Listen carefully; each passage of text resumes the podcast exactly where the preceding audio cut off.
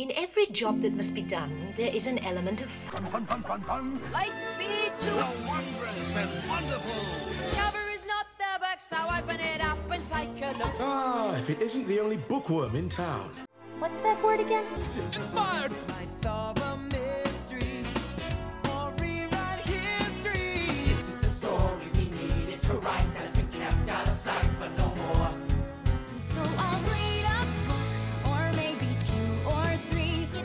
Fun to hum a happy working song. Ooh, a happy working song. I have to sing. I have to play. The music, it's it's not just in me. It is me. We're happier when you don't sing.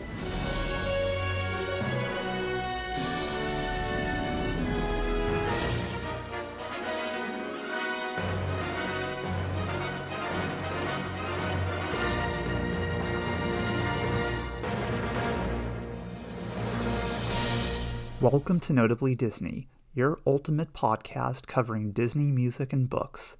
I'm Brett Nachman, your host.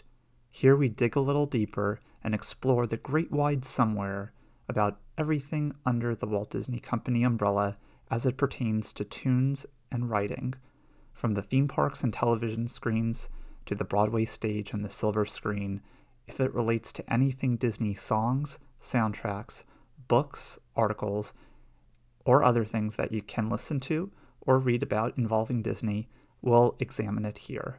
At times on Notably Disney, I like to mix it up a bit. Certainly, the core essence of this podcast is on Disney music and books. That's what makes it, in many ways, distinct and complementary to some other podcasts.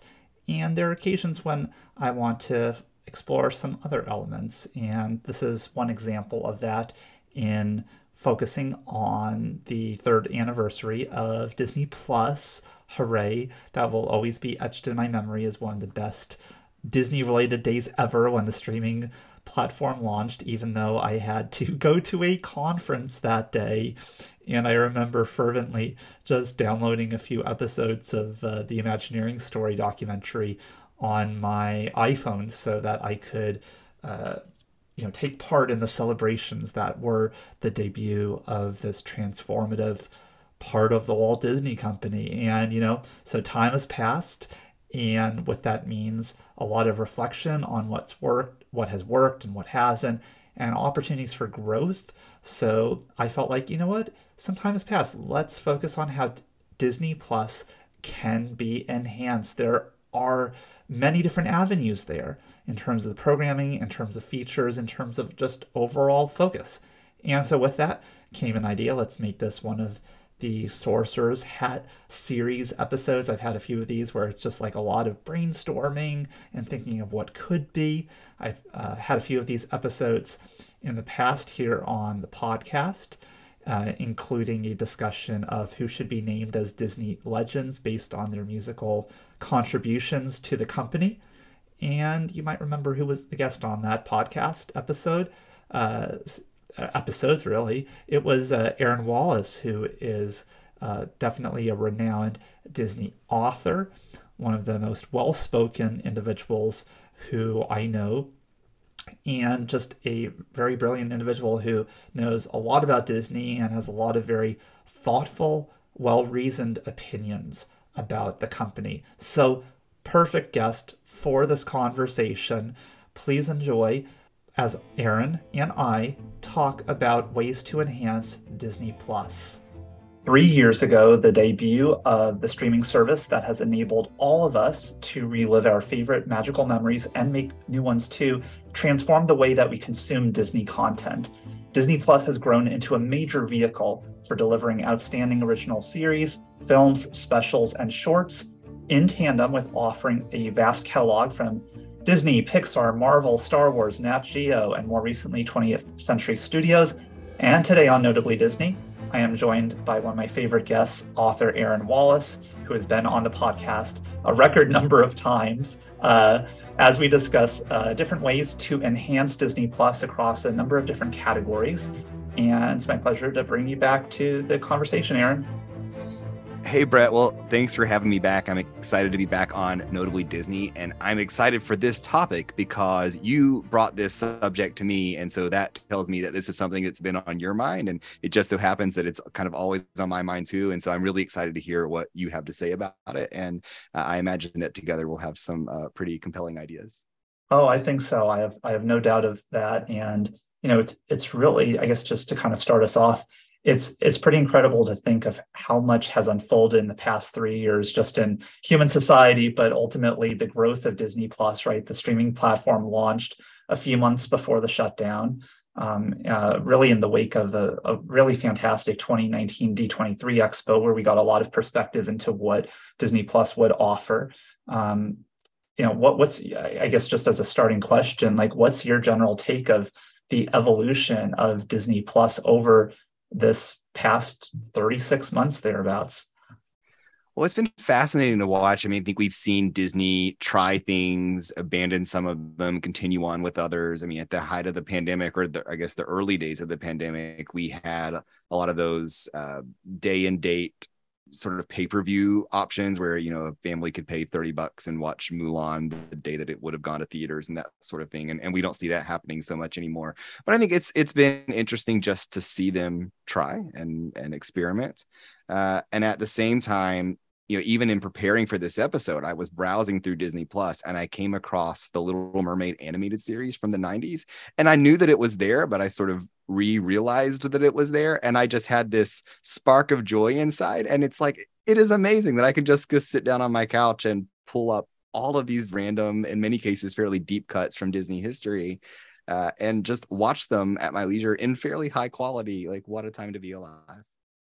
I know. I was I, I, was thinking the same thing about a month ago. I came across um, they have the whole New Adventures of Winnie the Pooh from the late '80s, early '90s, and and and same thing. Like a bunch of uh, the older animated shows, like they actually look pretty good in terms of you know they they certainly invested some time in cleaning them up and making them look sharp for you know a, a, a digital era.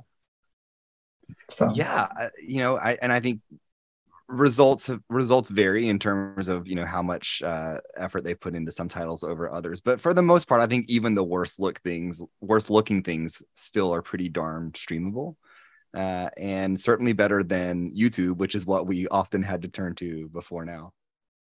Yeah to think of it all at our fingertips i remember uh, I, I remember just the the months leading up to Disney Plus just being so excited, this countdown of like, I can't think of anything in recent years, like in terms of entertainment, that I was so looking forward to. And I feel like in so many ways it has delivered in terms of just offering a plethora of content and the opportunity to engage with stuff that you haven't for years.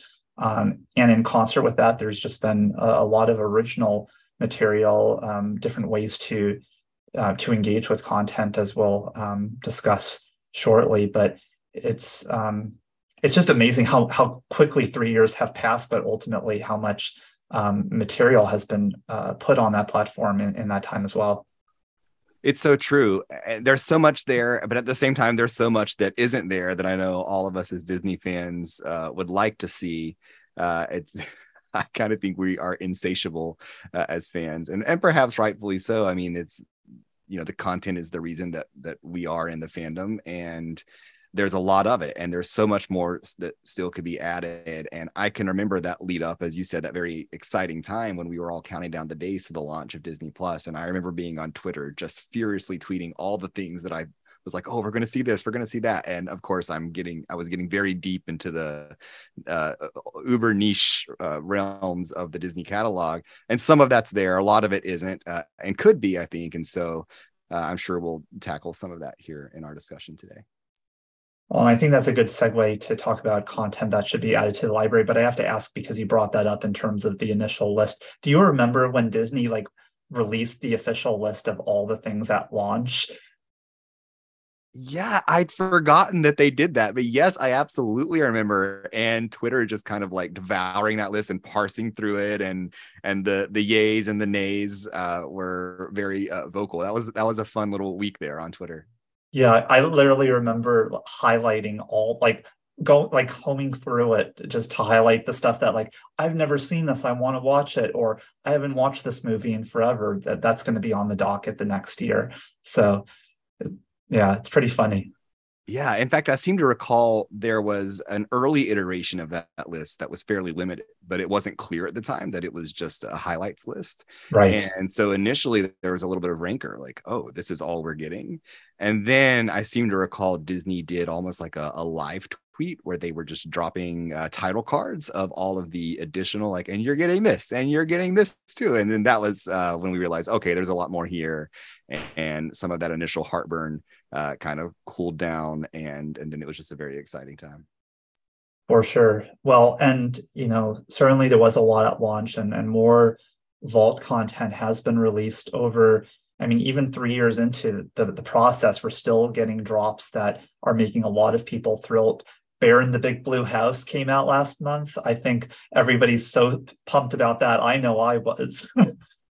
I didn't know that. Uh, yes. I love Bear in the Big Blue House, so that's exciting news. Yeah, a little, a little bit of more Jim Henson in the mix, right? Yeah. So, um, but let's maybe start off with content that has not been on Disney Plus that should be added to the library.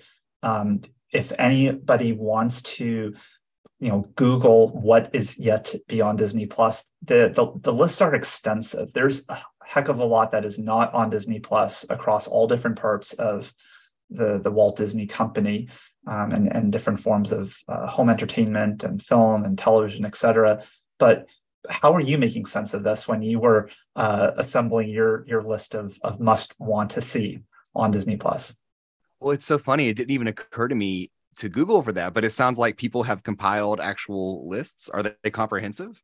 They're pretty comprehensive. Um, one of the best ones is on what's on disneyplus.com, um, which is a website geared all around Disney Plus. And um, I think the most recent iteration from was from earlier 2022. Um, so maybe slightly outdated, but still very applicable. Okay, well, I definitely need to look for those, and, and I'm sure there are all kinds of things on there that, had I remembered them, they would be on my list. But uh, I just kind of uh, looked into my looked into my heart, so to speak, and like what are the things that I am most passionately longing for, and I just kind of threw those on a list. And, and as it turns out, there were a lot of those things. so, what what is in your heart, Aaron? Okay, so I'll start with just some TV series, and I can maybe just rattle off a few of them. But sure, probably the number one title. Like if I had to pick one thing to add to Disney Plus right here today, it would be Muppets Tonight. That's on my list as like number one too. Yeah, yeah.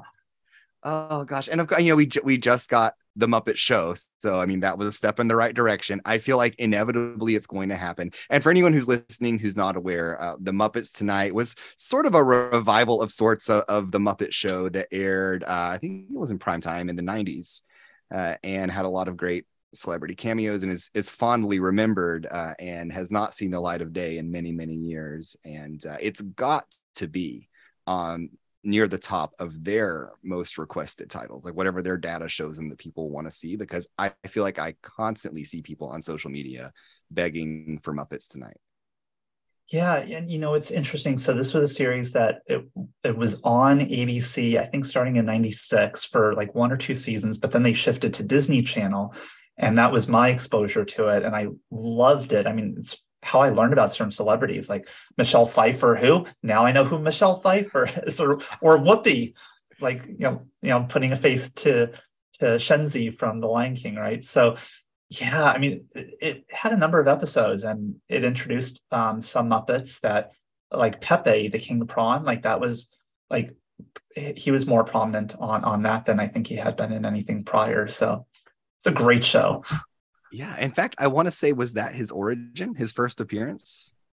I don't know. I feel like he may have been in Muppet Treasure Island, which is also 96, but that would be uh, really a, a, kind of confirming my Muppet nerdum.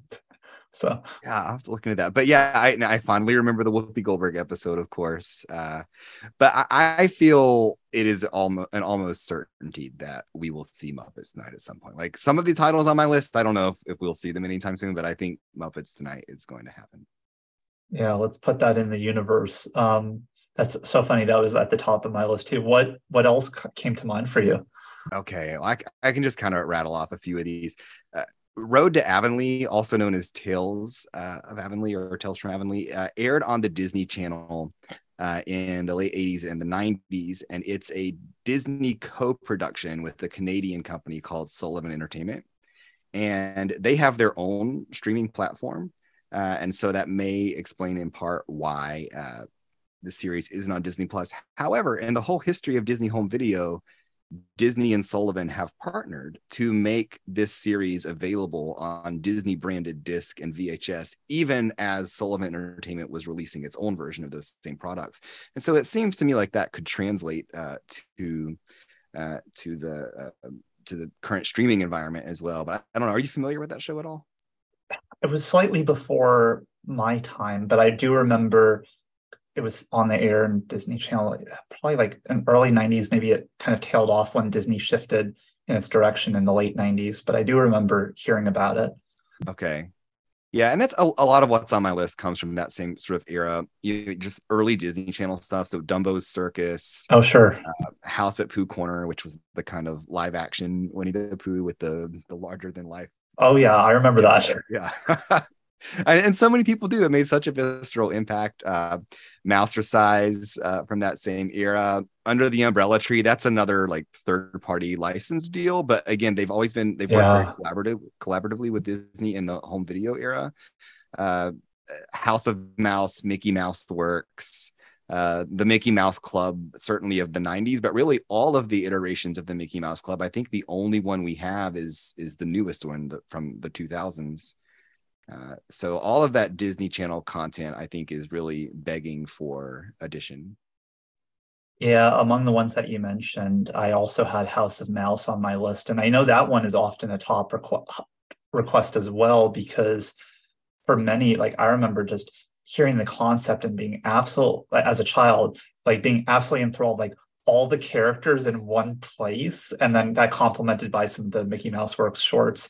Like that was a it was a fun show, and like it was just so many different uh, ways in like in which the the creators were just I don't know making fun of things. There were a lot of meta references, and oh my gosh, that was a blast.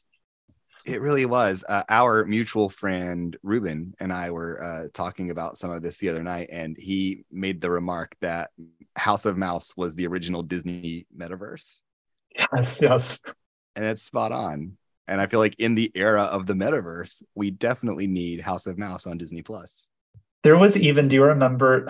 It's so Ludwig von Drake had a few songs in it. There was like a like Roy E. Disney makes an appearance as an animated character on House of Mouse. That's how weird it is. I don't remember that. Yeah, yeah. Oh, that's that's exciting. Yeah, we need that. I don't think he voices the character, but you actually see him um, in the in the House of Mouse uh, venue. It's very funny. So So cool. yeah. Did you have any other TV series on your list?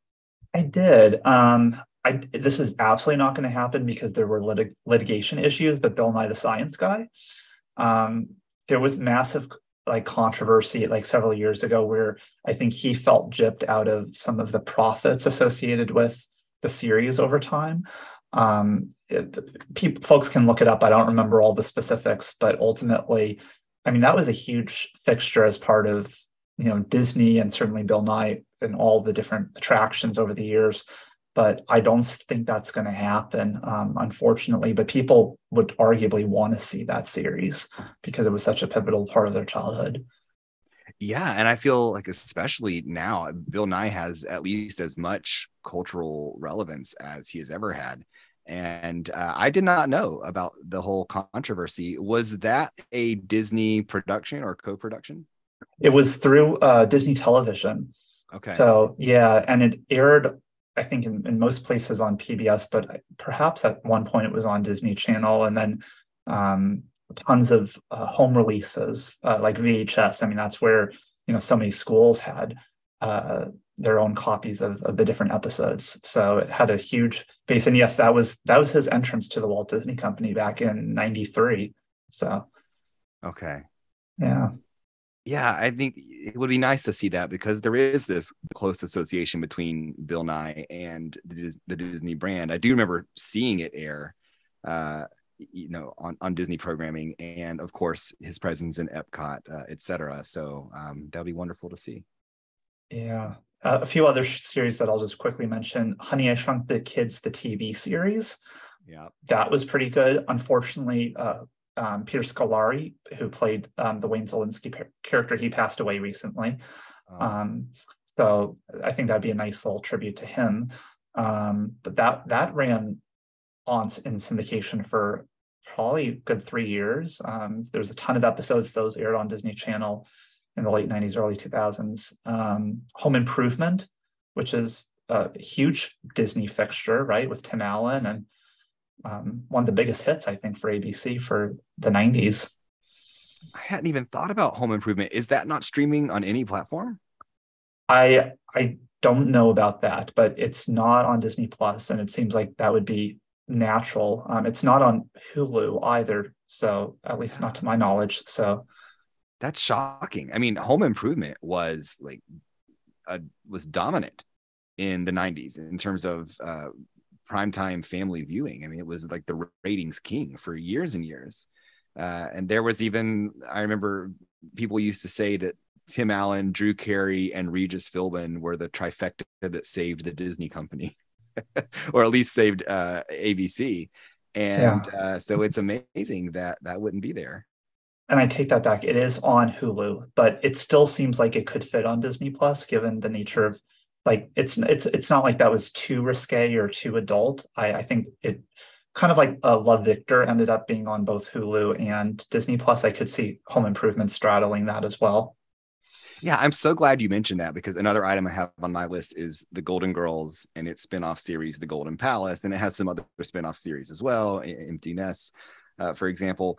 And you know those series live on Hulu. I don't know the Empty Nest is there, but the Golden Girls and the Golden Palace are currently on Hulu, and there has always been such close association between that property and the Disney brand that it's weird to me that they shy away from it on Disney Plus, especially when you get some of the more adult content, or I should say adult leaning content. Uh, that does turn up on Disney Plus, and that's part of a bigger discussion that I, I think we'll get to later. But uh, I think those are some really salient examples, Golden Girls, Home Improvement, of series that, if anything, I think would be more at home on Disney Plus because even in the general public, I think people recognize and identify those as Disney series. Yeah, no, that's a very astute point. Um, also on the television front, uh, The Amazing Race, which is uh, produced through, um, I mean, a bunch of different venues, but Disney is partially responsible for The Amazing Race. So I think I know it that's through CBS and, and presumably Paramount Plus, but um, I think that would be cool to see it there too. Okay, yeah. I again, I not really thought of the Disney connection there, but very popular show. And that's the kind of programming that I think some of the other streaming platforms have a lot to offer. And I'm not sure that Disney has a lot of that kind of thing. Sort of like the reality game show. I mean, The Mole, for example, is so popular on Netflix right now. And I don't know that there's uh, a real alternative to that on Disney Plus. Yeah, yeah. An interesting connection too. The Mole started out 20 years ago on ABC, um, but now it's shifted in different incarnations. Um, the only other TV related series I have are a bunch of the different Walt Disney Presents specials um, from years ago. So Wonderful World of Disney, um, those old. I mean, there's a there's a sampling on Disney Plus in terms of specific, like you know, um, you know, uh, was it Disney the World's Fair? I think there's a special on Disney Plus there, but very very few of those deep cuts that us Disney fans would just have have uh, all over us if we could. Oh yeah, yeah. I, specials. Uh, it, that's there are so many uh, from over the years that we don't have currently, and I've listed a few of those. Of course, there are so many of the Disney parks specials. I mean, everything from the Muppets Go to Walt Disney World to just all of the anniversary specials. I mean, I, I know we have a couple of those. Like, there's the Mouseketeers at Walt Disney World from what is it, the the 70s? I'm gonna say. Oh yeah, boy, is that problematic. Have you watched it? I have, and and so many of those old specials are, but at the same time, I love that not only did they add it to Disney Plus, but they included all of those retro commercials. Yeah, it would be great to see that happen with some of the other decades and eras uh, respective TV specials as well. Oh, I totally concur. Did you have any television movies on your list by chance? Yeah, you know, I, I know there are a few of those. You mentioned the Wonderful World of Disney, and some of those uh, popular originals are missing. Uh, I, know our friends on the Mad Chatters just did an episode uh, looking back at a few of those from the '90s, and I think like Toothless, Tower of Terror are not, I believe, on uh, on Disney Plus, and it seems like they should be. The original Under Wraps uh, is not there, and yet the remake is. Again, that's kind of a, a head scratcher. Uh, and then the Disney Channel, I, I, don't know if you remember, but they aired a series of concerts in Oh yeah. Yeah. Oh yeah, for sure. Backstreet Boys, Britney uh-huh. Spears. Yeah. Yeah. There was one, I think one was called Disney Channel in Concert, and then there was a different series called uh, Disney Coming Home or Disney Almost Home or something like that. That was a concert uh, series. And then Weird Al also had uh, a, spe- a, concert special on Disney Channel that was itself kind of a parody of or an answer to the Disney Channel concert series. And his was called There's No Going Home. So it was kind oh, of wow. an answer to those other titles. And so all of that I would love to see on there. There's also a Disney Mania concert specifically that was filmed in Disney California Adventure, hosted by Raven-Symoné uh, and it was just all the Disney Mania songs at that time being performed in the park. So like things like that, I would love to see. Yeah, and mind you, you're just furthering her case to be a Disney legend, apparently, because I know how fervently you feel about that. Honestly, it needs to happen. You know, she was there at D23 Expo this year, participating in all kinds of panels, but not the legend ceremony. So we need that to happen. Oh yeah, I I have I had some hot takes about the legends, but that was for an episode a few months ago.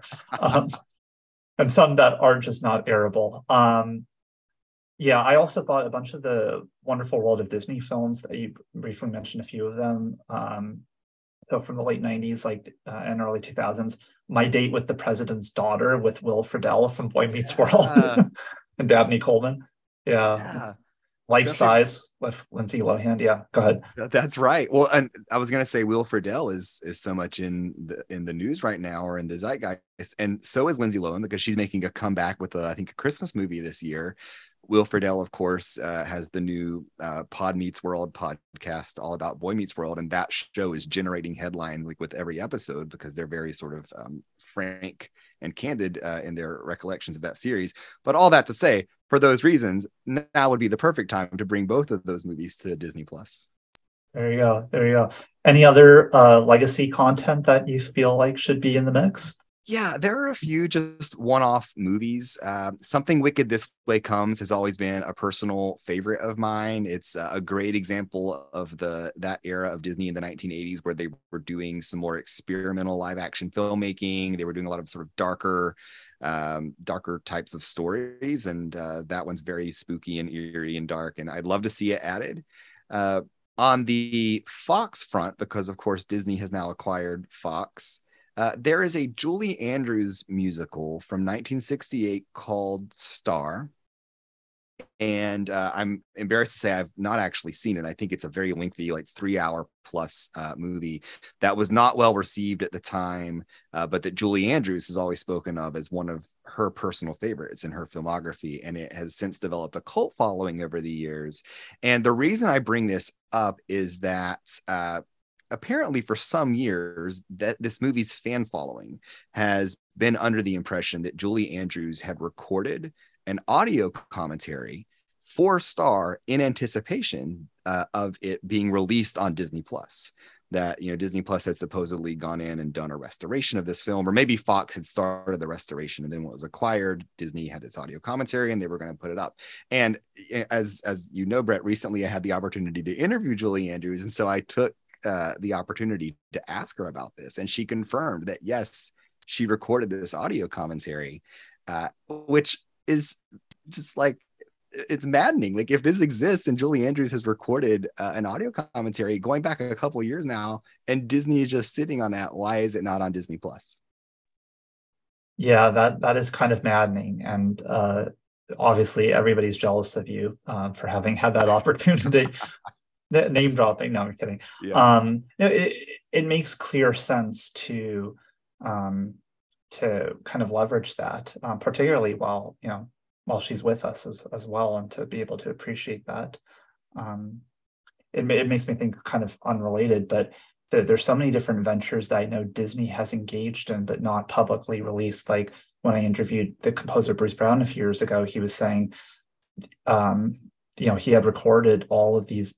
Um, Disney was developing this this really extensive album of all of his work across you know the parks and films, and they still haven't released it, and and that's maddening as well. And there's no clear answer why. It's I mean, if it's already mostly done, why is it not released digitally? So I mean, kind of akin to what you're saying, if if the infrastructure is there, why not uh, leverage that. So, yeah, and you said it digitally. I mean, in in this age, why not? The barrier to entry to getting something like that on the market and available to fans is very low. And we're not talking about a large cost proposition, particularly if it's already developed and produced.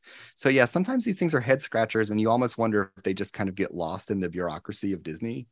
Uh, but uh, yeah, I hope I hope we see some of these things and, and bonus features in general you know, speaking of the audio commentary, you think back 15, 20 years ago, the heyday of DVD, every release, even fairly minor releases, tended to be accompanied by a pretty hefty uh, library of bonus features, uh, featurettes, full length documentaries, audio commentaries, archival footage, deleted scenes, etc.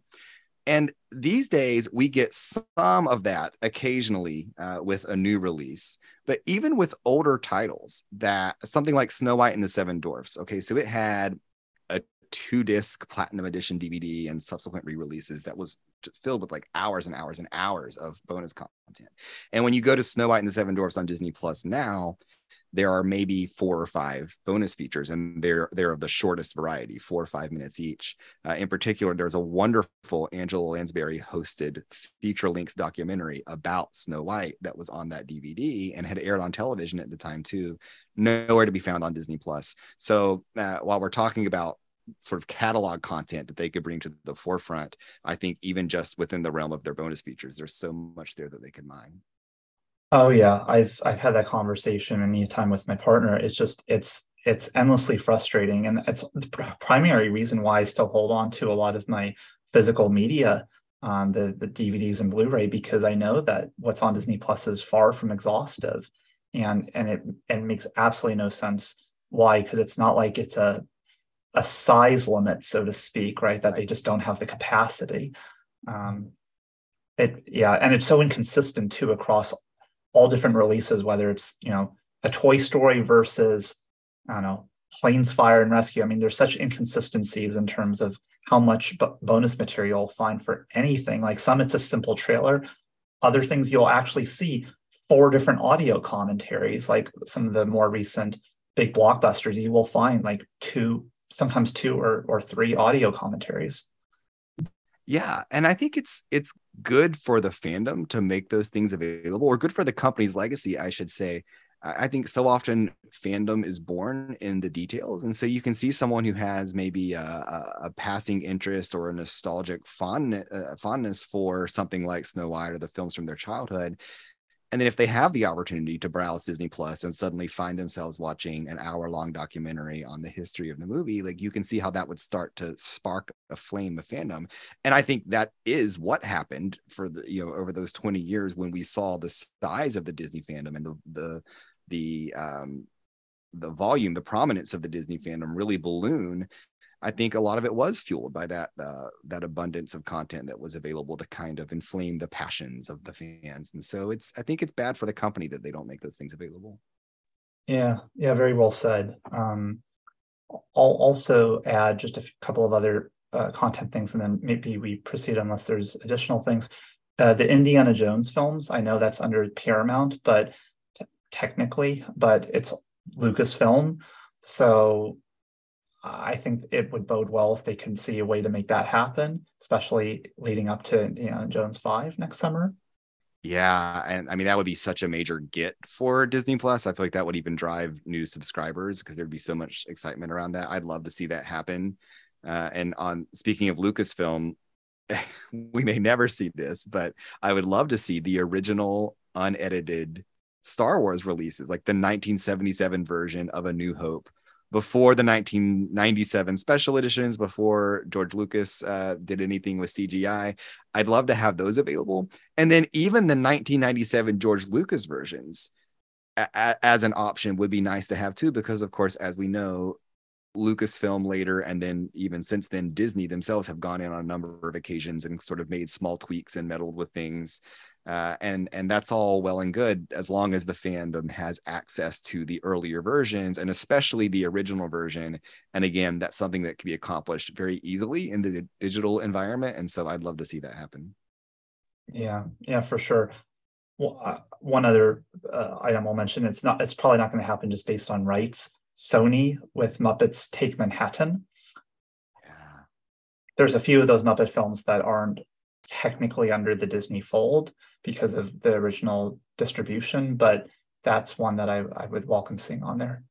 Yeah, and you know, I think if I wish the Walt Disney Company cared more about the Muppets than they seem to, because I feel like they could go after those properties and just purchase them, uh, or or do something like Bob Iger did to get a hold of Oswald.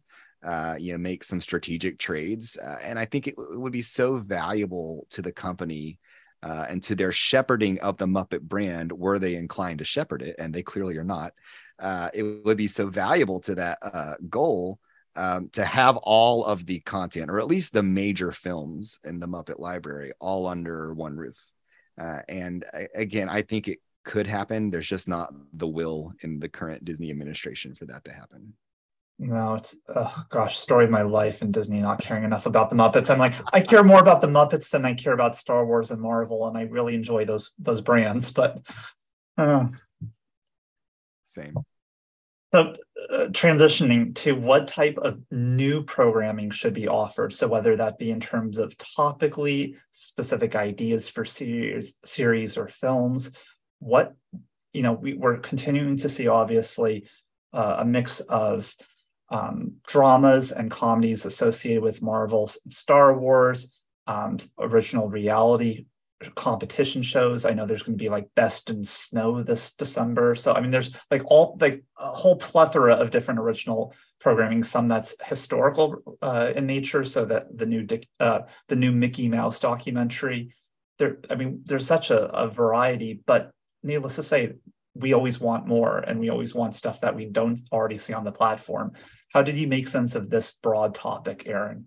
gosh so much comes to mind and a lot of it is uh, others would probably say is fairly random in nature but it would it would make my heart sing i would love to see a golden girls animated series uh, i feel That's like great. that's the kind of thing that would light up disney plus the day that it dropped people would flock to watch it uh, so that would make me very happy.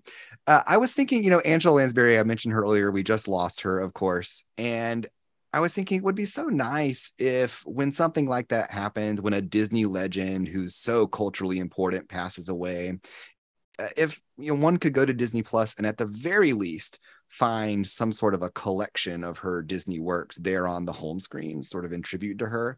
And even beyond that, I would love to see the company produce like a retrospective documentary about Angela Lansbury with an emphasis on her contributions to uh, the Disney company and her her legacy as a Disney legend, uh, and maybe bring that to the homepage of Disney Plus. You know, give them a few months to develop something like that. But uh, they did something along those lines when Chadwick Boseman passed Right. away. Uh, I think it was essentially an ABC special that they just kind of ported over and put on Disney Plus. And I noticed, by the way, that that has disappeared from Disney Plus, which I thought was odd that they would take that down, uh, particularly with uh, the new Black Panther movie coming out. But uh, yeah, so tribute content like that, I'd like to see. Yeah, um, along those lines, actually, one of the one of the items I had was a Disney Legends special, um, just Mm. to ki- kind of honor. Uh, well, I might have different opinions of who is a legend versus others, but you know, there's been what more than hasn't it been at least 250 over the past 35 years. It's been very extensive. Um, so I wonder if there could be a special that maybe uh, perhaps there could be multiple specials commemorating folks across the different areas of legends, right? Like a tribute to those who are honored in animation or those who are honored uh, with parks and resorts, et, et cetera. I mean, that could be lend itself to a series where you commemorate folks. And I like your Angela Lansbury example, of course. Yeah, totally. And in, in general, I would love to see Disney take the opportunity of Disney Plus to educate and train and introduce new audiences to the very rich legacy that is so important to their bottom line business. I mean, the depth of their catalog, the richness of that catalog, the power of nostalgia, that is what has fueled the Disney company in a way that no other studio has had quite the same fuel. And you were at sort of a, a generational crossroads, perhaps. I mean, maybe you could argue we aren't, but it seems to me that perhaps we are, where as new generations come aboard in this uh, much more highly striated, um, more voluminous multimedia environment where a lot of the what we perhaps generationally considered a classic and generations before us considered a classic that the whole notion of a classic can begin to become lost. And it, and it, it seems to me that that could be detrimental to disney's brand value long term. And so i would love to see them uh, drive people to these back catalog titles, educate them about Disney history, and they could do that in the form of these kinds of specials that we're talking about. And they could even just highlight like a title of the month. Like this month, we're going to put summer magic up on the the homepage and and sort of encourage families to have a family night where they sit down and watch this title and and, and maybe even have some uh, like a, an introduction from a disney legend to kind of bring people into what the legacy of this movie is uh, th- th- i think there's a missed opportunity there yeah, and you know that seems uh, that parallels uh, a concept that was executed years ago when there was the Walt Disney block on Disney Channel, where there were Disney legends like an Angela Lansbury who provided an introduction to Bedknobs and Broomsticks, and I think it's on YouTube because that's how I came across it. So they've orchestrated this in the past. So per your point, why could this not be implemented? I imagine in this era, particularly with you know Zoom and like you know Zoom a Disney legend like for you know just you don't even have to bring a whole film crew. Like you could just Zoom them in for you know a few minutes and record that and, and plot that in front of uh film per what you're saying. I, it, it seems so reasonable and it's self-congratulatory which Disney loves anyways so why not capitalize on kind of giving yourself a pat on the back Totally. It's easier than ever to do something like that now. To your point, Zoom is available. We have whole Disney sing along specials that were filmed entirely on Zoom that are still on Disney Plus. So why not?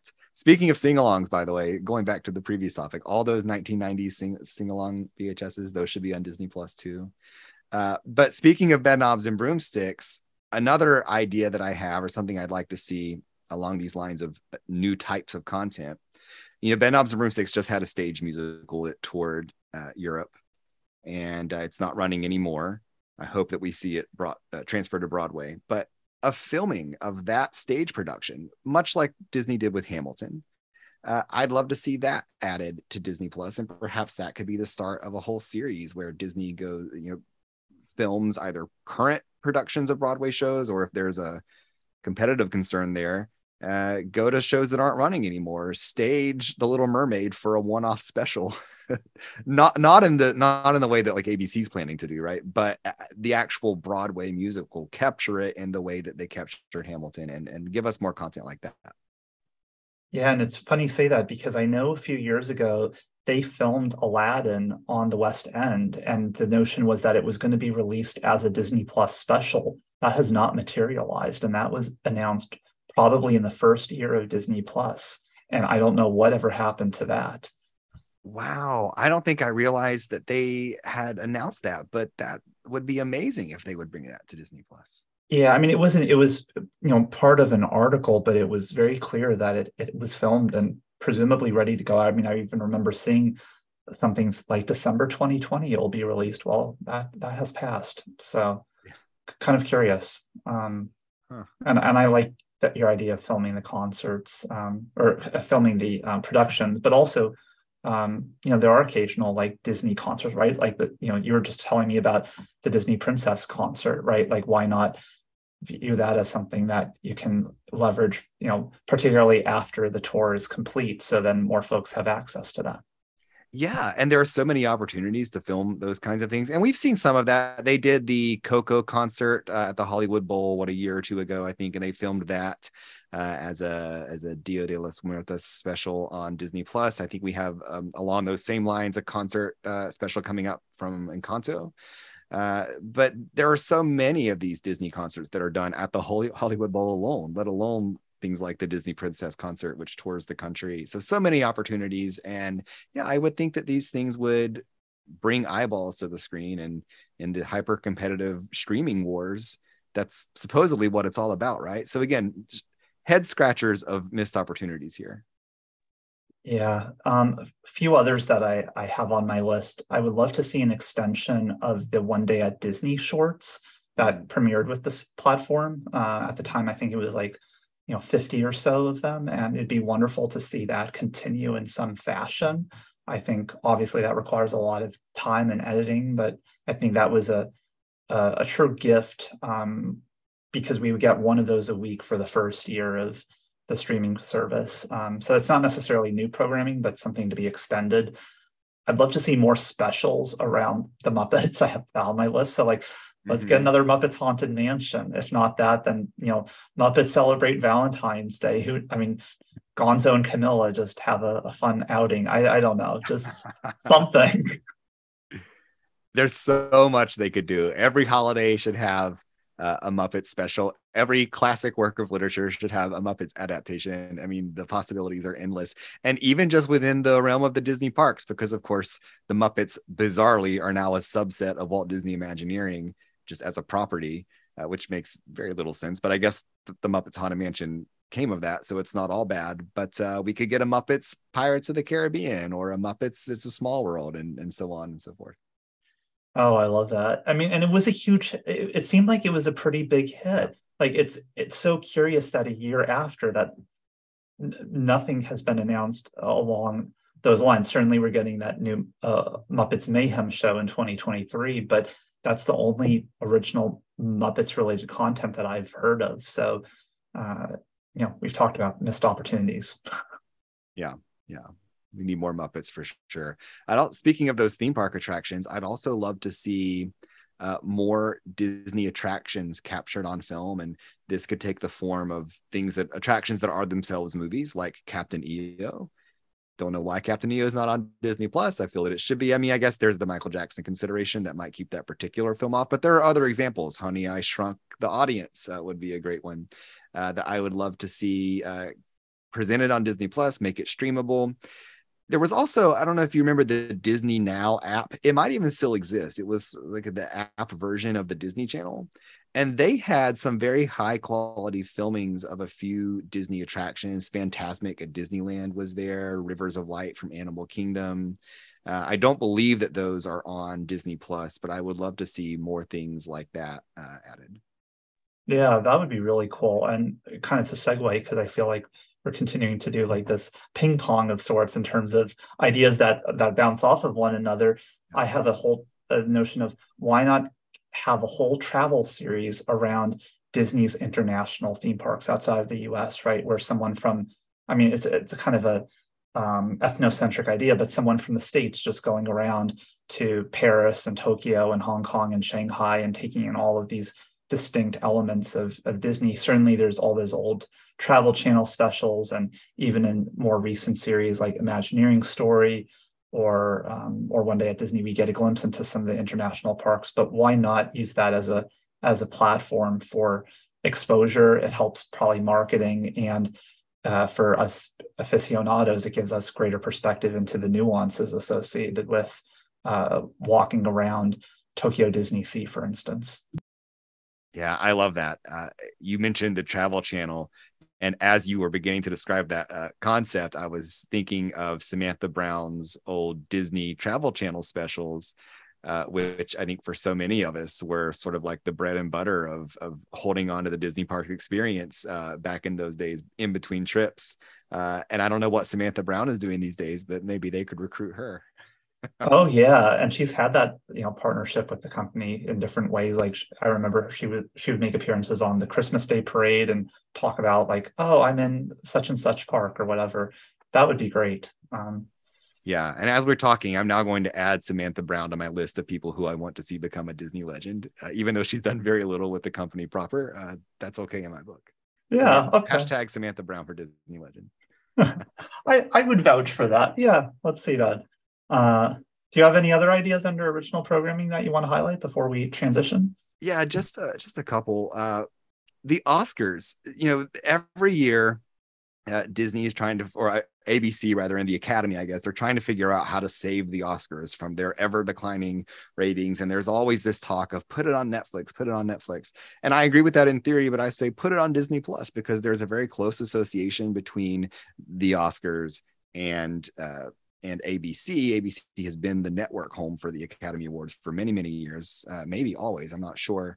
So I say uh, live stream the Oscars on Disney Plus, whether or not it is also airing live on ABC. You could still have it on Disney Plus. And I'd love to see archival Oscars or even Oscars highlights clips. Uh, uh, make it sort of a Disney branded uh, presentation and put that on Disney Plus.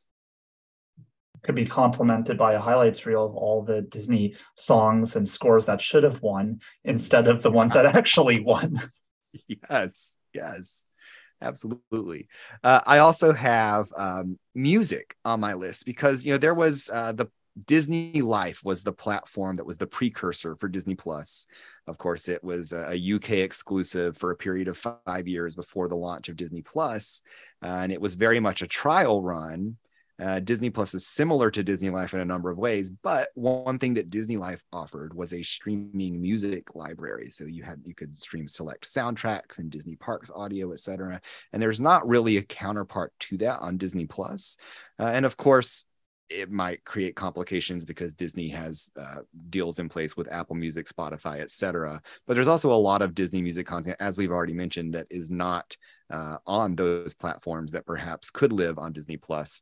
Uh, and along those same lines, music videos as well. The Disney company has produced all kinds of music videos, whether promotional for their films or DVDs, or uh, music videos that aired on the Disney Channel back in the day. And I'd love to see a whole portal of Disney music videos added.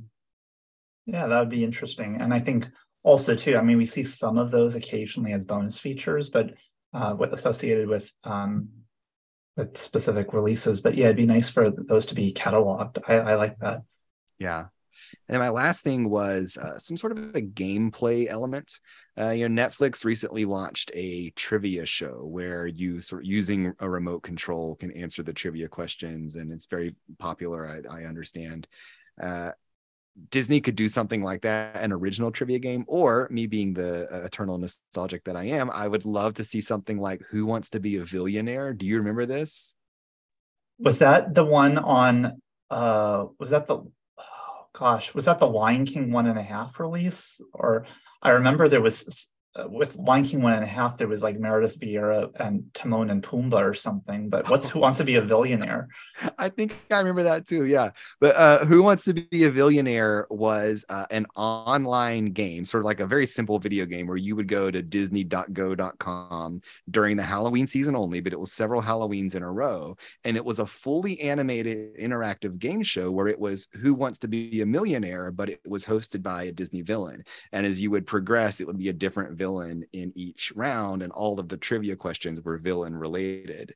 Uh, and it was so fun. And like, if you got a question wrong, the villain would sort of like axe you in a way that was true to their character. Uh, it was super fun. I'm sure it was like very early 2000s uh, and probably dated by today's standards, but still, I would love to see something like that brought to Disney Plus. That's awesome. I I have never heard of that. That's really cool. And then along those lines, um, well, I guess we're talking about new programming as opposed to antiquated programming. It'd be great to see old Millionaire episodes um, because that's obviously been in the Disney family. But it'd be it would be cool. Be, as you were talking, it made me think: could there not be just a um, I guess it's kind of an extension of what you're saying, but a, a Disney trivia game show, um, like where you have like the absolute uh, biggest Disney nerds compete and and challenges. I know they had like uh, was it the summer quest with some of the Disney Channel stars going around Epcot, and that wasn't really trivia, but it was this notion of like, oh, it's Disney and its games. No, let's like see like who actually knows the true like number of Mickey Mouse shorts that he starred in, or I don't know, just fun stuff. Totally. But then as I hear you describe that, it occurs to me that that ground is already pretty well covered. Like between your show and the Mad Chatters, I feel like the podcasting universe and, and your two shows in particular are doing such a good job of filling that void already. Like I don't even know if whatever Disney Plus would produce would be as fun or as satisfying to quote unquote the true fans as what you all already do. Oh, that's funny. Yeah, I mean, I I, I always say there's never enough trivia, but Yeah. uh, a few other things that I just want to highlight. Um, it'd be great to see a cooking show based on treats from the Disney theme parks. Ooh. There ha- there have been some cooking competitions. There's Foodtastic with Keke Palmer, which was from a, a year or so ago, where it's like just awesome uh, food creations that are reflective of different films. And and there was like the BR guest or um, Be Our Chef series which, which was very childish in nature. But I'd love to see a, a show that's really just focused around people trying to to replicate um, like uh, some of the insanely uh, creative treats from the parks. That would be fun. That would be so fun. And like every, you know, each episode could be a different iconic Disney treat. That would be great. Yeah, yeah, like yeah. Anyways, um, also I'd love to see a documentary, particularly in light of her passing, Marc and Alice Davis. Um, just Mm. kind of a kind of a love story and history of all of their contributions to the company. I think that would be really touching. And I, I just want to see more nonfiction content about Disney history more broadly. But I think that's one that is perhaps a more concrete example. Absolutely. I mean, give us an Imagineering story season two where it's about the actual Imagineers and each episode is a different sort of biography. I would love that. There you go. Anything else under new programming, or shall we shift into some other topics? Let's shift.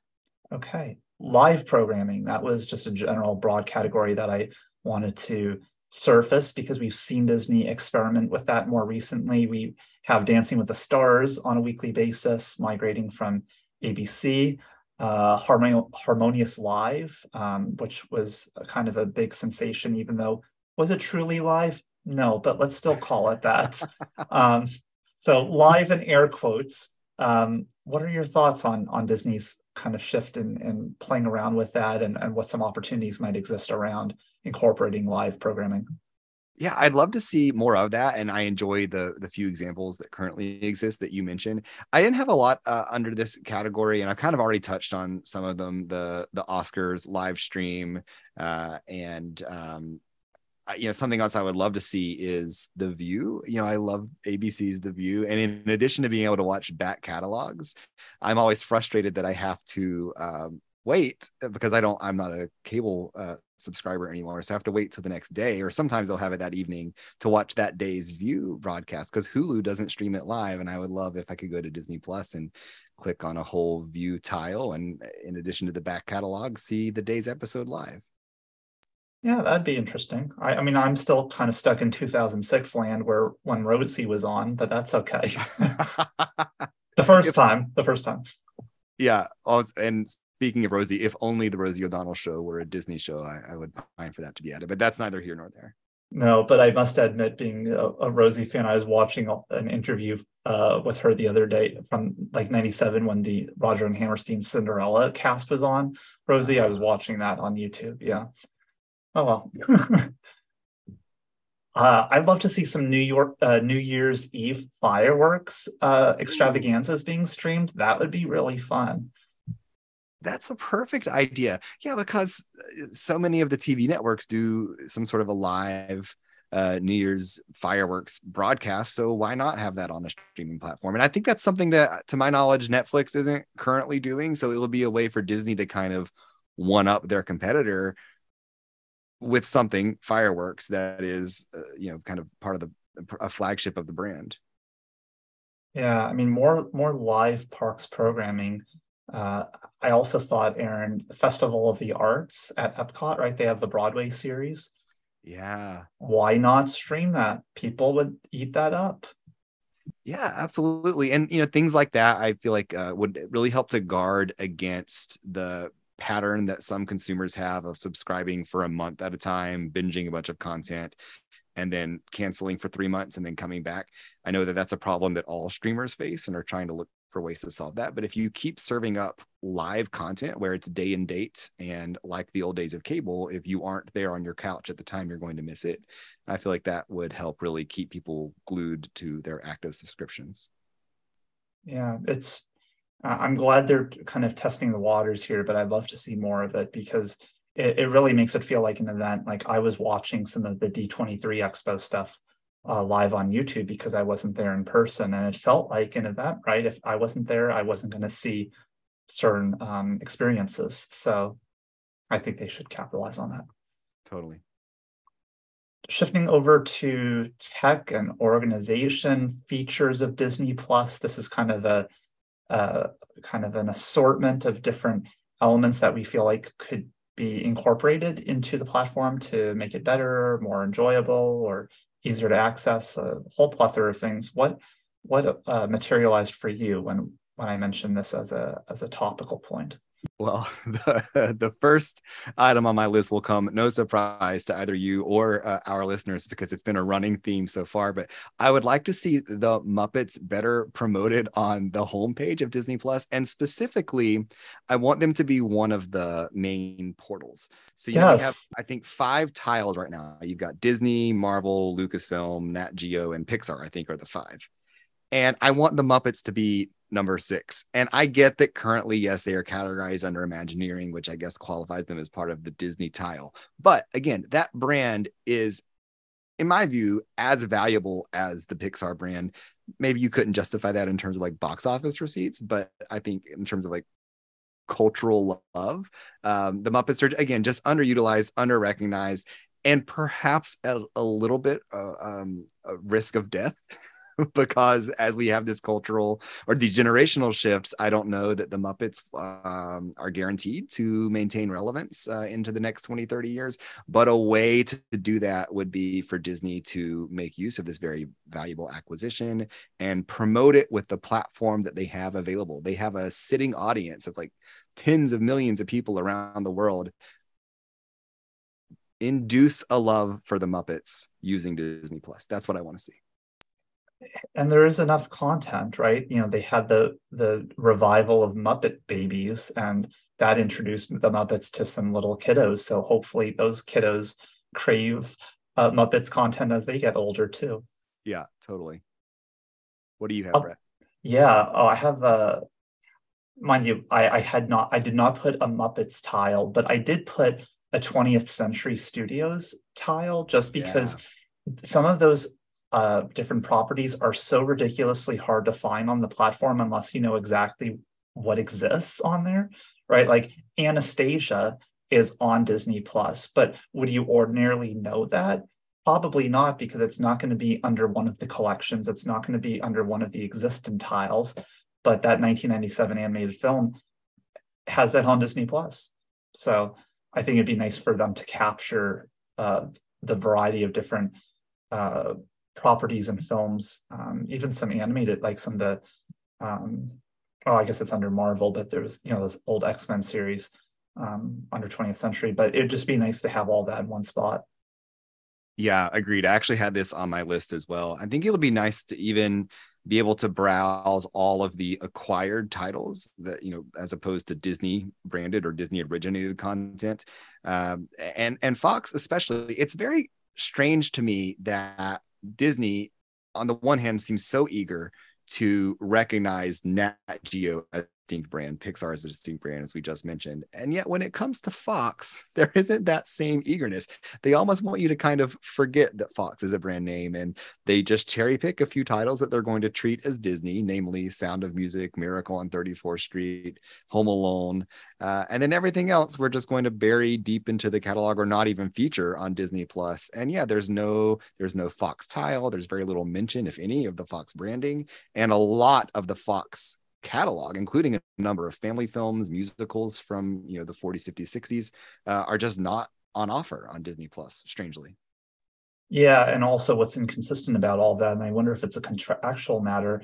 The Simpsons always has is one of the banners. It's always like the last banner in the circuit. So I wonder, and I know obviously that's one of the most streamed titles on the service, but it's it's curious to see that always have a placement as one of the banners and yet and you know occasionally you'll see a, a different like um, other Fox properties occasionally appear there. Like I remember when uh, some of the X Men stuff debuted, but it is very um, very inconsistent to say the least. Yeah, yeah, it's interesting. I there was some reporting uh, uh, maybe a couple years back that The Simpsons was like by far the most watched thing on Disney Plus, which is kind of shocking. Uh, but then at the same time, not because clearly it's an extremely popular uh, franchise and had its own streaming platform there for a while uh, that was itself immensely popular. Uh, and but yeah, I, I I imagine we'll probably always see Simpsons have that permanent spot up there at the top. But yeah, I'd love to see some of these other things brought in. And in general, co- the collections feature of Disney Plus, I think, could be a lot more robust. Uh, I would like to see a collection of Disney Parks content, so I can. It's on my list. Yeah, yeah, to have it all in one place because right now you have to kind of like remember, like, oh, what's all of the Disney Parks content, so that you can go search for it individually. I'd like to have a Disney history uh, tile. And frankly, I would get very granular. I mean, I would like a tile that's like, or a collection of like series where Raven-Symoné has been featured but not starring and not in a starring role. Like I want very specific collections. Um, and also I think that collections should come up in the search results because right now if I search for Disney holidays, titles will come up, but the, there is a collection for that, but that collection won't come up in the search results. So that's kind of a technical thing that I think um, should be changed. I also wonder too, you know, certainly there's the watch list and any streaming service has something like that. I wonder if, um, well, kind of akin to, uh, was it Amazon Prime? Um, is it Amazon Prime where you can actually sort it based on TV series versus films in terms of it's mm. what's in your watch list? But I wonder if that could be um, a feature.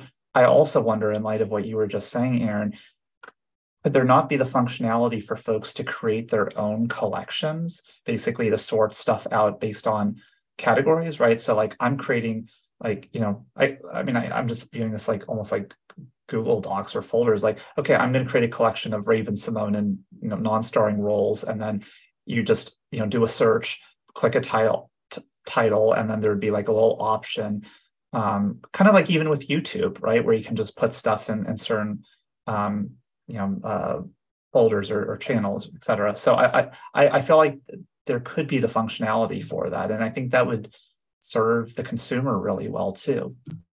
Yeah, absolutely. I mean, just like I can make a playlist on Apple Music or on Spotify, what if I can make a playlist or a collection of titles on Disney Plus? I think that's something that even uh, Netflix, to my knowledge, doesn't currently offer. So, there again, a way for Disney to uh, differentiate itself. I'm glad you mentioned the watch list uh, because this is an area where there was a real need for improvement at launch. And we've seen Disney Plus make some improvement. I think not yet enough. Uh, but when the when the platform launched, the watch list was limited to only 30 titles at a time. Uh, and I know that was a source of frustration for myself and many others. It was a common complaint on social media. So that if you wanted to, on day one, queue up 50 things that you wanted to watch, you couldn't do that.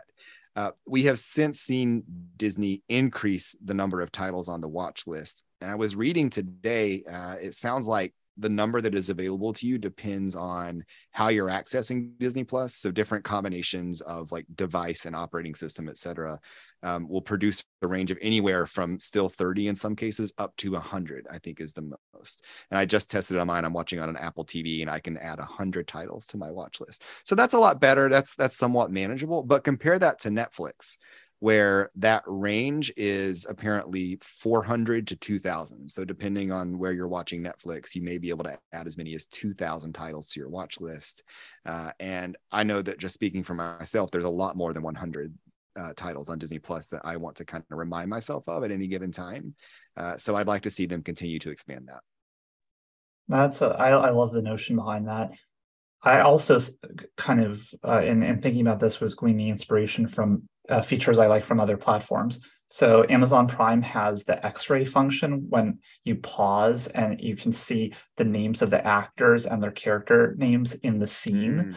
which I feel like would be super beneficial um, on really any service, and, and certainly with Disney Plus, it would be a great mechanism to, I mean, even orient the unacquainted viewer children to like names of actors Mhm. and actresses i think that would be beneficial and in concert with that i would love you know currently on disney plus um, under when you click a title you know it'll have where you can you know play the film but then, then there's also a function where it shows like the synopsis and then there's like a little list on the side that shows the cast i would love for it to be where you can scroll over each individual actor and it would show other uh, performances that they're in that are on the platform. I mean, other streaming services and other platforms have that where you can see, like, oh, here are all the titles featuring Lindsay Lohan um, in the Disney world. Like, it, it seems like that'd be so straightforward and, and easy from just a uh, from an.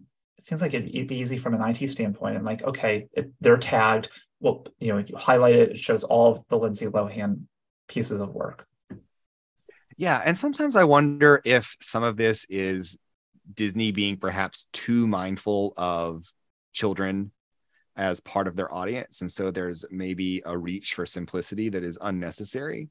Uh, because I I do really enjoy that feature that you mentioned on Amazon Prime, and I, I use it often, and I'd love to have something like that. And uh, to your point, from an IT standpoint, these things have to be fairly easily implementable, uh, and that leads me to conclude that perhaps there's just a, a, strategic decision on Disney's part to not offer some of these things, perhaps for the sake of simplicity. But there, I would say, you know, trust your audience and um, and give your audience a little bit more education and opportunity uh, to explore, and and good fruit will come from that. Yeah. Uh, a couple of other things I want to highlight. I, I would love for, as a consumer, to be able to rate individual episodes or series or specials or movies that I watch. So then I can have like almost a record on my end. And maybe it's not the watch list, maybe it's a, another tab where I can kind of rate what are my favorite pieces of content, like on a one to five scale. I mean, th- this has existed for years in terms of, you know, uh, so many different websites where you can just easily do that. That would be easily implemented, and it would be a way to uh way to rate stuff that um I, I just i just love rating things. So why not bring that into the platform? Absolutely. There's like a, a gameplay element there that's fun for the consumer. But then also i would think that uh, from a data collection standpoint, that would be so valuable to Disney, and it's almost surprising that they don't do more of that in the Chapek era, where you know he's obsessed with consumer data. Uh, I have heard it said that Netflix, though it presents itself to the public as a content creation company, it is fundamentally uh, an IT company. It's a data collection, algorithm oriented business model. Uh, where their sort of strongest asset and their and their number one enterprise is collecting data on consumer preference, um, and they do that through the rating of content, through user preference surveys, through the thumbs up, thumbs down feature in the library. So yeah, now that you mentioned, it, I had not thought of this, but it's very surprising that there isn't uh, a stronger element of that on Disney Plus. Because Amazon Prime has that, and it's very clearly you know illustrated it could even be where it's personal. If disney doesn't want it released publicly that chicken little is one of their least rated animated features. They can just have it limited to the consumer so that they just see among their own ratings and not necessarily the the broad uh, public so. Yeah though in that case uh, i have a feeling they already know. Yeah they, they should. Um, the last thing i, I mentioned uh, is the ability to download bonus features on your tablet or phone Ooh.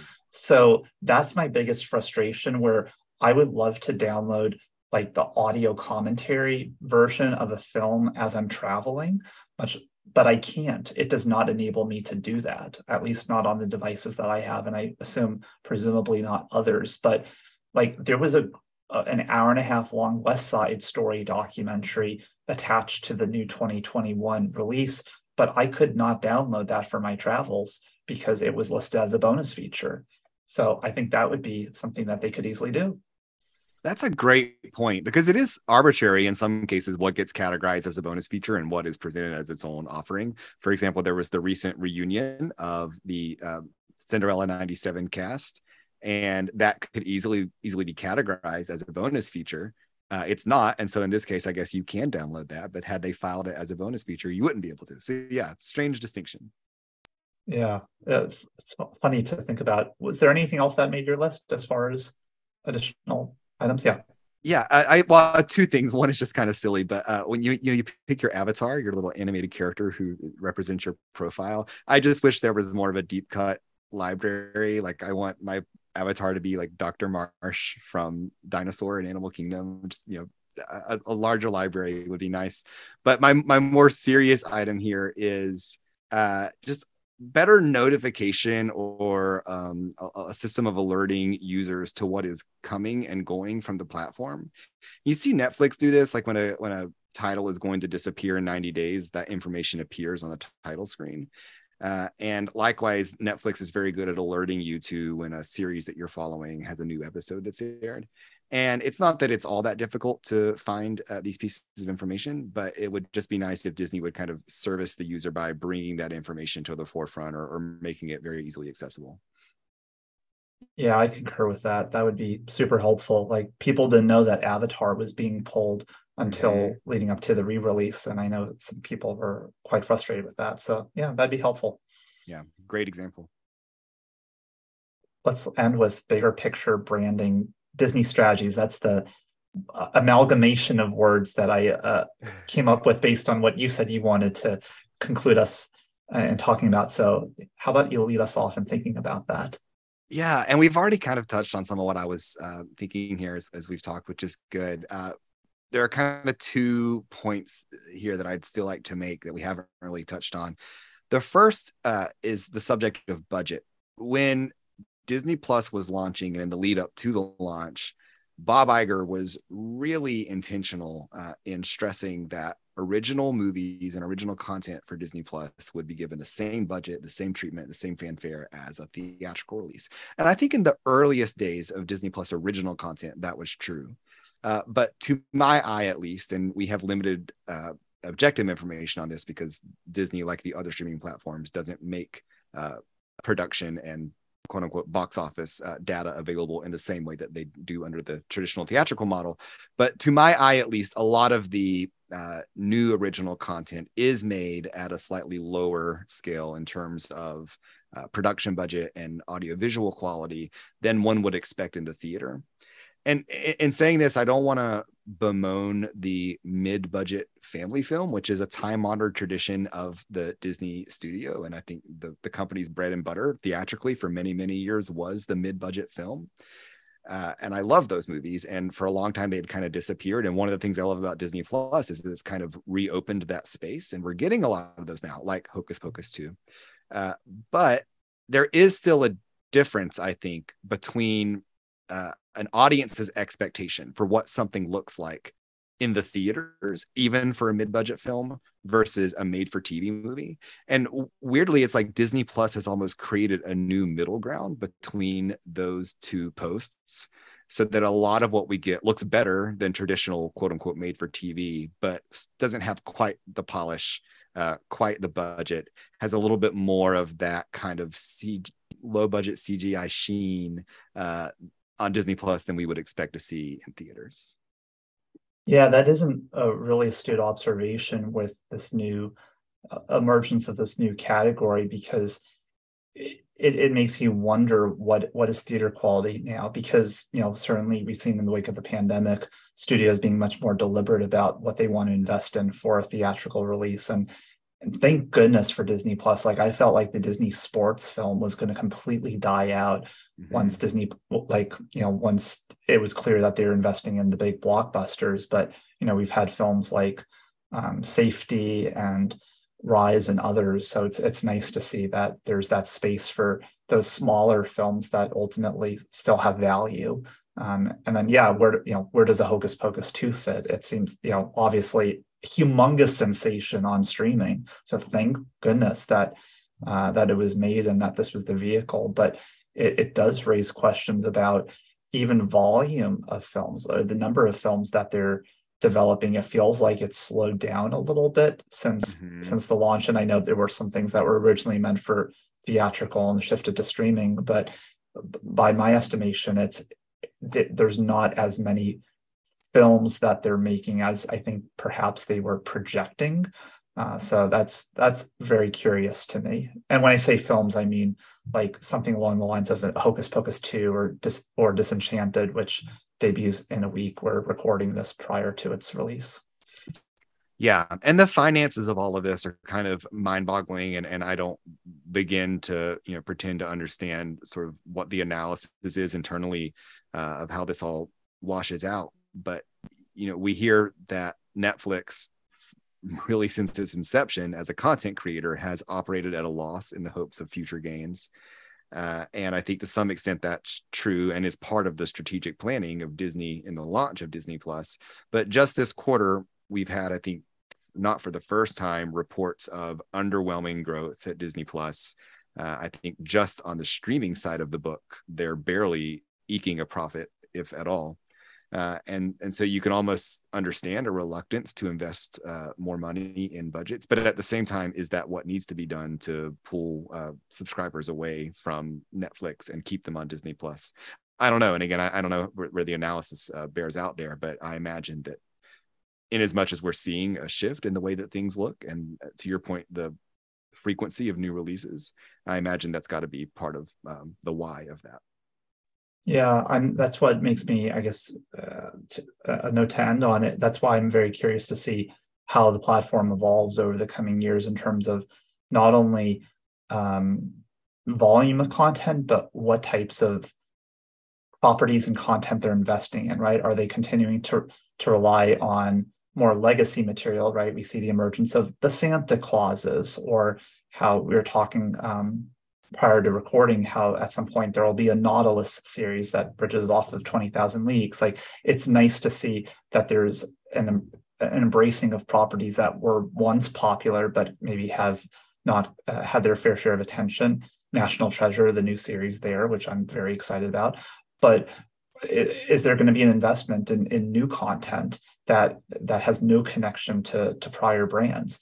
That's going to be fascinating to see because if anything, Disney Plus is a more experimental space to engage in that than theatrically, where it seems like the studio just wants to focus on the tentpoles that have a connection to characters or or prior films. So that's that's going to be really fascinating to see unfold because I feel like Disney Plus is this uh, marketplace for experimentation uh, in terms of seeing what resonates with viewers.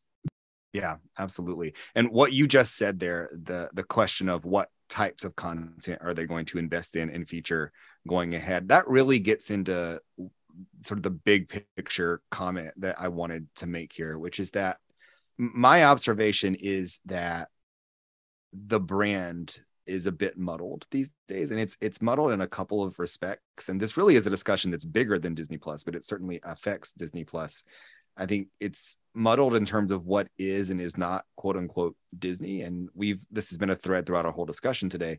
You know, Disney versus Fox versus Nat Geo, etc. But as the company grows larger and larger and acquires more and more properties, uh, it, I think the sense of what the word Disney means uh, can it, can become at risk of sort of losing its meaning.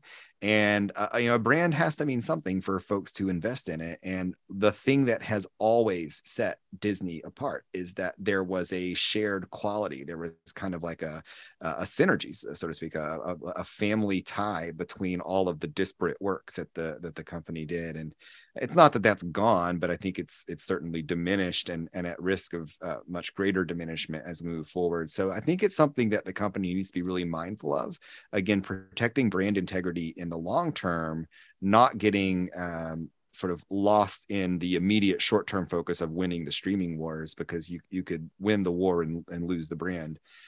Uh, and I'm not sure that Chapek's uh, philosophy is the right philosophy to kind of safeguard that brand integrity in the long term.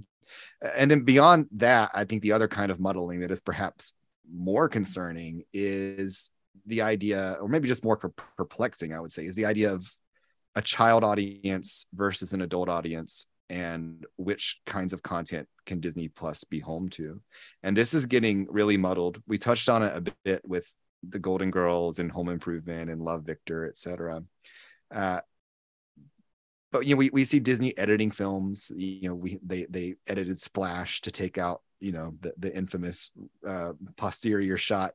Uh, we mentioned Star Wars being edited. Lilo and Stitch has been edited. A lot of these things happen sort of low key. There's no public notice that these films are edited.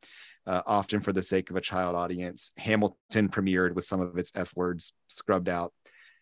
And at the same time, Disney Plus, I think in every country except the United States, is home to this new Pam and Tommy uh, miniseries, which here in the States is on Hulu. But it's extremely R rated. I mean, it's there's full funnel nudity throughout, and it's just like on the homepage of Disney Plus in pretty much every other country. And you know, I'm not a prude. I hope I'm not a prude, but that, that just seems like an odd brand mix to me. And and so and why can that be there, but the Golden Girls can't be? And so I almost think to me this is a problem that Disney really needs to commit to solving. And I don't know if it's that there needs to be one version of Disney Plus for children and families and another for adults. Uh, but if the platform wants to compete with Netflix, I think they've got to be able to give adults, you know, HBO kind of content, um, or or the adult only audience won't stick around. But anyways, that kind of like contradiction, that tension, is what I see as being maybe the biggest threat to the long term success of Disney Plus as a streaming entity. Yeah, you're absolutely right, and it also I feel limits their potential new subscribership. Um, I think that's why folks were over the moon of those Marvel Netflix series coming onto Disney Plus because they were more, you know, adult in nature. Um, I I totally hear you in terms of Disney being extremely capricious in terms of what fits that mold. And that ultimately compromised the Lizzie McGuire series, which I still am bitter about.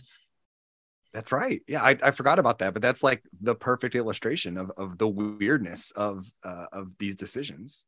Yeah, and, and that is a. I think you're right. That is a larger conversation, and it's also very indicative of the the lack of cohesiveness of the Disney brand that I think you really beautifully articulated, and I think that's that's going to be the biggest challenge for the company broadly, but also Disney Plus and its different incarnations as it um, as it expands and as it as it figures out what content can actually um, be Disney specific versus Hulu. Because again, it, there's going to be inconsistencies across countries, and then you have Star as part of you know that's the and then that's embedded on the Disney Plus app for some countries. So it's it's very complex. It's fascinating to disentangle, quite honestly. yeah, truly fascinating.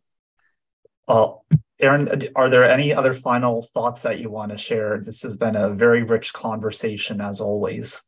No, it has been. Uh, this has been so much fun. And I'm sure that if tomorrow Disney Plus took every single one of our recommendations, we would be back with a whole round two of another, you know, hundred things that we would like to see, uh, such as the nature of fandom, hope springs eternal. Uh, but you know, I, I hope that some of these recommendations maybe uh, get caught up in the wind and and float their way over to the offices at Disney Plus, and maybe we'll see at least a few of these things implemented in the future. I share that hope as well. Before we head out, how can listeners follow your work and uh, social presence? Uh, sure. So uh, I am online. I'm on Twitter at Aaron Wallace and on Instagram at Aaron H. Wallace. Uh, and I have a website uh, which features my book series, The Thinking Fan's Guide to Disney, which consists of three books one about Magic Kingdom, uh, one about Epcot, and one about the movie Hocus Pocus. And uh, you can find all of that on my website, aaronwallaceonline.com. Aaron, always a pleasure. Thank you for joining in. This was a great discussion. Thanks so much, Brad. And I hope you enjoyed my conversation with Aaron Wallace as we discussed ways to enhance Disney Plus. What do you think of those ideas? I would welcome your feedback. You can email me at notablydisney at gmail.com or tweet me on Twitter and uh, let me know what your perspectives are. Certainly, there's a wealth of opportunities for the platform in terms of the content it is developing and debuting and in concert with that, the mechanisms on the platform to make it more accessible, uh, more intuitive, more fun. And I really love just kind of piggybacking off of uh, different things that Aaron and I shared. We had crafted separate lists of items, and it was fascinating to see how they just matched very well. There were some commonalities, there were some distinct elements, but ultimately it was fun to see how it was all woven together. So, always enjoy those conversations with Aaron, and I hope you continue to think in your spare time of like, how can Disney Plus be better, and maybe send that feedback along. Thanks again for joining me on another episode of Notably Disney. I invite you to subscribe to the podcast and leave a review. Follow me on Twitter at bnachman reports.